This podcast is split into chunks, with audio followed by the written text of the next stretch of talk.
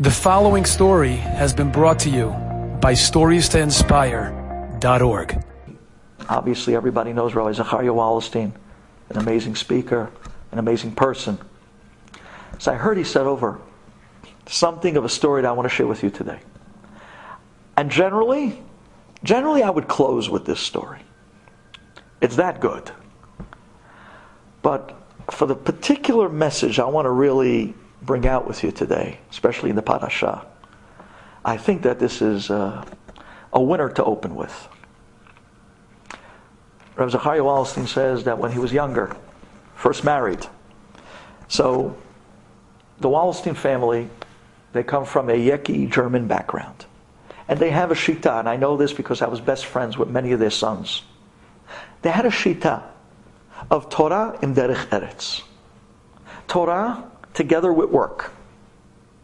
They would learn half day, and then they would work half day. And most of them would work in the family business, the, the Wally packaging, bagging business. And Baruch Hashem, Hashem blessed them. But they would work half day, learn half day, b'shita. That was what they believed in. Hashem should bless them. Wonderful people. It turns out that Rabbi Zachariah Wallerstein who continued in the family tradition of Shita, he would also work half day, and he was looking to teach half day. He had incredible talent with children. He had incredible talent with everybody he was with. He's an amazing person. So he decides he's going to find a Rebbe job. And he's going to teach half day. Turns out at that time, he found a Rebbe job. There was an opening for the sixth grade Rebbe in the Bronx. Now, nobody at that time, nor today, but even that time, nobody wanted to be in the Bronx. The Bronx already was emptied out with most of the Jewish community that was once there, and the only Jews that were left over and stayed behind were the real poverty, poverty stricken families that had nothing. And they were living in the tenements with Abid. I mean, it was really bad. And they had, they had nothing. They didn't have windows. They just had holes in them. It was, it was terrible times. And the, the, the, the, the aniyut was beyond. And Rabbi Wallerstein says over that when he went to take this job, and he met that those seven boys that were left in his class, he saw the aniyut of these kids. He saw how poor they were. He saw that every day they came home, they came into yeshiva, and they were they were dressed in rags. I mean, it was terrible. And not just that, the hygiene, you know, no one was really taking care of them well and and, and, and, and you know kids come to school with snack. These kids came with no snack. There was no food. There was nothing. So he spent he, he said he spent a lot of time you know buying food for the kids and snack and he would buy them clothing sometimes when they really needed it. And, and he was young. He was in his kollel you know. But at the same time he wanted to give to these kids whatever he could. He says that he came up with a great idea he saw how these kids would look forward to get out of the Bronx under any excuse possible. They just wanted to get away from that whole dark, shady side of town. So he decided he's going to do something with his class really special. If they learn really well, he would take them on a Shabbaton out of the Bronx, someplace far and beautiful. And he told them, and he was thinking to himself, where am I going to take them? You know, you're living a kollel guy in a basement with a one bedroom apartment. No matter which way you slice it, even with sleeping bags, you can't do a Shabbaton with seven boys. Where's he going to take them? He decided he's going to take them to his parents' house in Monsey. Rabbi Wallerstein's father is a big tzaddik. Those who knew him, he passed away, al shalom, zichrono lebracha. Those who knew him knew that he was he was an incredibly wealthy person, but he was a, uh, he was a real philanthropist. He, he gave tzedakah and what he did for, for, for, for, for the state of Israel. He brought them the whole bagging and packaging business. As, as a man could have wrote books on his life of what he did for people, how he took care of people, how he used to take care of people back in the Lower East Side where he once lived, and back in the Williamsburg, people that were homeless. He used to bring them to Monsey, and they used to smell he would have them at his table and he would clean them up and he would give them a Shabbat meal. This guy was an amazing person. He, there was, uh, we need a class just for him. But let me just tell you a story that happened Rabbi Wallerstein's father. So his parents agree that he can bring the seven boys of his sixth grade out to Monsey for a Shabbaton. Matter of fact, his father was excited. He loved kids. And when he heard that these were poor kids, well, he said to his son, you know, go out and I want you to buy them suits and I want you to buy, and when they come to my house for a Shabbat, I want it to be the most memorable Shabbat that they ever had in their lives. That's what Shabbaton's supposed to be. It's supposed to make such an impression on them that they'll never forget it. And it'll hit a chord inside that years later you never know what they might you know, remember and think back to and one day inspire them and ignite them. So he went out and got them suits. And he got this little van and he drove them up to Monsey with his wife. And they came to his parents' house. And these boys were flying. And they had their suits. And they were coming into Shabbat. And now they come into this big, beautiful house. And he overheard one of the boys saying to the other kid, Wow, is that the White House? I mean, you know, they're coming from the Bronx, from tenements, right? From apartment buildings without windows. You bring them to this big Monsey house on two acres of land. You know, any White House there to them looked like the White House. And they, they jumped out of the van and they were high fiving each other. And boy, what this, this they, they were they were flying. This was a great idea. He brings them in, and his father comes running downstairs and he shakes each one of the boys' hand and he makes them feel like a million bucks. And he welcomes them. And he says, I want you guys to have the best Shabbat of your life. Downstairs in the basement, they had a few bedrooms. They had plenty of room to put up these boys with high line accommodations. So the boys go downstairs. They couldn't believe it. They had their own bed and their own rooms, and they were flying. Friday night, Shabbat begins. They bring them out to the shul, and you know in Monsey, it's a nice little walk from your house to shul. You're talking now upstate New York. They come to shul, and Rabbi Wallerstein makes a big thing about these boys. Everybody in shul comes running up and shakes their hands. They felt like superstars. They felt that the you know the, the, the, spotlight was on them and there was something special. Oh, these are the Bronx boys. And then everybody tells a story about they had a grandpa or grandmother who was once in the Bronx and amazing. They felt great. That night they came home to a Shabbat meal and there was the moment of truth.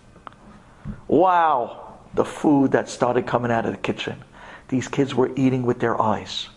They were watching one plate after the next, from the salads to the gefilte fish, and then the main dishes, and it was one after they were flying. To them, this was Gan Eden. Boy, did they eat that night. And they went to sleep well, like little cubs. And then the next morning, Rabbi Wallerstein comes to wake them up, and one of the boys said, Rabbi, you know, I, I, I think I overdid it last night, and I really have a terrible stomach ache. So uh, I'm gonna I'm gonna sleep in, please. I, I just want to, you know. And when you come back, I'll see if I'm better. So Wallace says, okay, I don't want to push the kid. So he let him be. Let him in bed, and the other six boys, everybody got up, got into their suits. He took them out, and he went with his parents. Half an hour walk, half hour, from the house to the shul. They come back. After davening, another half hour back, they sit down on a lunch. The food starts all over again. The kids were Gan Eden. Seudat Shalishit, again. Rabbi Wallerstein took them for a walk in the woods out there in Monsey, told them a few stories. These kids will never forget this Shabbat for the rest of their lives. And then Shabbat is over, the cherry on top. Saturday night. He took them out for bowling and for pizza, like a good Rebbe would on a Saturday night experience. And he thought to himself, this is going to be the most memorable weekend that these kids will ever, ever have. And boy, was it.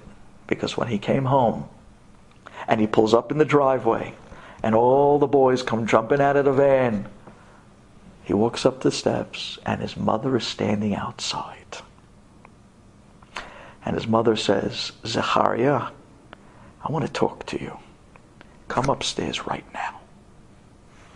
He's thinking, wow, what, happened? He knows that look of his mother. And he knows, although now he's married and he's a Rebbe, but he felt like he was young again, and mom was bringing him up for a talking. He comes running upstairs to see what, what, what, why was his mother so upset. He comes into the bedroom, and there is his father waiting for him with his mother. And they close the door. And she turns to him and says, What did you bring to this house? My class. My sixth graders. What happened? What's wrong? Your class? Sixth graders? You brought Ganavim to this house. Mom, relax. What happened? What's the matter? She says, Listen, you know that we are Yeki, we're very clean, we're very misudar, we're very put together family, and you know how I can't deal with a mess. So when I went down to the basement while you were out bowling and pizza, I decided to help the boys out because the place was a pigsty. Their stuff was everywhere. So, just very innocently, I picked up all the clothing off the floor, just made piles, put it in their rooms, and as I'm putting the clothing in their rooms, I drop a bunch of clothing down. I see, as I look inside one of their bags, there's all my jewelry. I couldn't believe my eyes. I open up the bag and I start going through it, and there's all my jewelry. I go through the next bag and I found your father's gold watch. I go through the next room in the next kid's bag and I found last night's silver Shabbat kos. And then the silver. And all the silver. Spread out amongst all the bags. And she says, I, I cannot believe it. I know what happened. That boy who woke up this morning with the stomach ache, it was all a sketch. The whole thing was just a plan that they were all in on. That when we all go to shul Shabbat morning, this boy is going to stay behind, and he literally looted and wiped out the entire house. I cannot believe it. Rabbi Wallerstein says at that moment, he wanted to go downstairs and he wanted to kill them. He wanted to rip their heads off. I just gave you the best Shabbaton of your life. No one will do this for you. I took you from the Bronx. I put suits on you. I gave you a time that you'll never forget. And forget about the Shabbat meals. And Saturday night bowling and pizza. No, don't ask. They, nothing they spared for these boys. This is going to be the most memorable Shabbat of their life. And you turn around and you rob your Rebbe. You turn around and you wipe out your rabbi's parents' house, the house that homed you for a Shabbaton that no one else would do for you? That's it. They're finished. He said, uh, his face turned red. He was going downstairs to kill him. He was about to leave, and his father grabs his arm. And his father tells him, Zachariah, you are not going to say one word. He said, What? Dad, they stole everything. These are my students. I'm the Rebbe. I got to stand up for what's right. I got to put them in their place. I got to throw them out of school. I got to leave the school. No way. Zachariah, I'm your father, and I command you, kibud avayim, you are not to say one word. We took back everything. We have everything back. But they know now that they were caught. They're going to go downstairs to their bags and they're going to look through their stuff and they're going to realize they were caught red handed. And they're already so embarrassed they don't know what to do with themselves. And if you're going to go now, all you're going to do is embarrass them and rip them to pieces, and they'll never look at you as a Rebbe again. You won't be able to teach them another word for the rest of the year. They'll never come back to you as their Rebbe in life. You will lose them, and we, Klal Yisrael, will lose them. You don't say one word. We got everything back. We took back all the jewelry and all the silver. No, no. But you don't say one word. They know they're caught. They're already beyond embarrassed. They're waiting right now to find out what you're coming downstairs for. You don't say one word. Rabbi Wallerstein said, Okay, Dad, if that's what you want, then I won't say one word. And he said he literally had to stay there and do the old Lamaze breathing techniques and calmed down until finally he relaxed. And then he made his way downstairs. And sure enough, as he's coming down the stairs, there they were. All seven Indians waiting for him at the bottom of the steps. And they're looking, and their faces were red. They were so embarrassed they couldn't look at him. But they knew what was coming. They knew they were caught red handed. Rabbi Wallerstein comes down the steps and he looks at them and he puts on a smile. And he says, Guys, did you have a blast tonight? And they're looking at each other, huh? That is not what they expected. They expected the sledgehammer. Guys, did you have a blast tonight? Huh? How was the bowling, the pizza? What a weekend! Wow, you guys! And they looked at each other like, hmm, what's up with Rebbe? Then he turns to him and says, Listen, tomorrow morning my parents, they're planning a really big breakfast, like this banquet breakfast, just to send you off. Before I take you back to the Bronx, I want you guys to get to sleep at a decent hour. Like this, we can pray and have this big breakfast and still get back to the Bronx on time. And they looked at each other and they didn't disbelieve. And they shrugged their shoulders and they said, Okay. And they all went downstairs to the basement and they slept. The next morning, Rabbi Wallerstein wakes them up, takes them out to tefillah. On the way back, his parents have this big, beautiful breakfast waiting for them, danishes, and you name it. There was a banquet. And these kids start pounding the food. And some of the kids actually were hoarding the food and bringing home for their family. I mean, you have to understand what poverty, Shema Yisrael, should never know from this. They were wrapping up the food in, in, in, in napkins and putting it in their uh, putting in their little amtachat uh, binyamin. You know what I mean? They were put, yeah, exactly. They were putting it in. Their, they were putting in their little bags. They were taking it home. And just then, Rabbi Wallerstein's father walks into the dining room, and he says, "Boys, I want to talk to you. I want to tell you something." All of a sudden, everybody stops, and Rabbi Wallenstein says, "Uh oh." Here it comes. Tipol alehem emata vafaha. This is it. This is, oh, oh, oh, oh, I knew he couldn't hold it in. This is it. They're going to get it now. Oh, they're going to get it now. Rebbe Wallerstein, his father looks at these boys in the eye and he says to them, Boys, the next time you're ever in Monsey, I insist that this is your home. And they looked at each other and they weren't expecting that. And Rabbi Wallerstein looked at his father like, What? Dad, you're inviting him back? What are you? But he didn't say anything, but he gave him that look. And Rabbi Wallerstein's father looks at the boys and says, Anytime you leave the Bronx, you come to upstate New York, I want you to stop off here. This is your home away from home. You're invited, open door, anytime. Shabbat, weekday, for a meal. I am waiting to see you guys again. I can't wait till I spend another Shabbaton with you. The kids are looking at each other. They couldn't believe it. They just couldn't believe their ears. And they thanked him, and they thanked him. And then after the meal was over, each boy walked up and shook Rabbi Wallerstein's father's hand, each one, and thanked him for the weekend. And Rabbi Wallerstein ran up to his father when all the boys ran outside to the van. And he said, Dad, what are you thinking? You invited them back?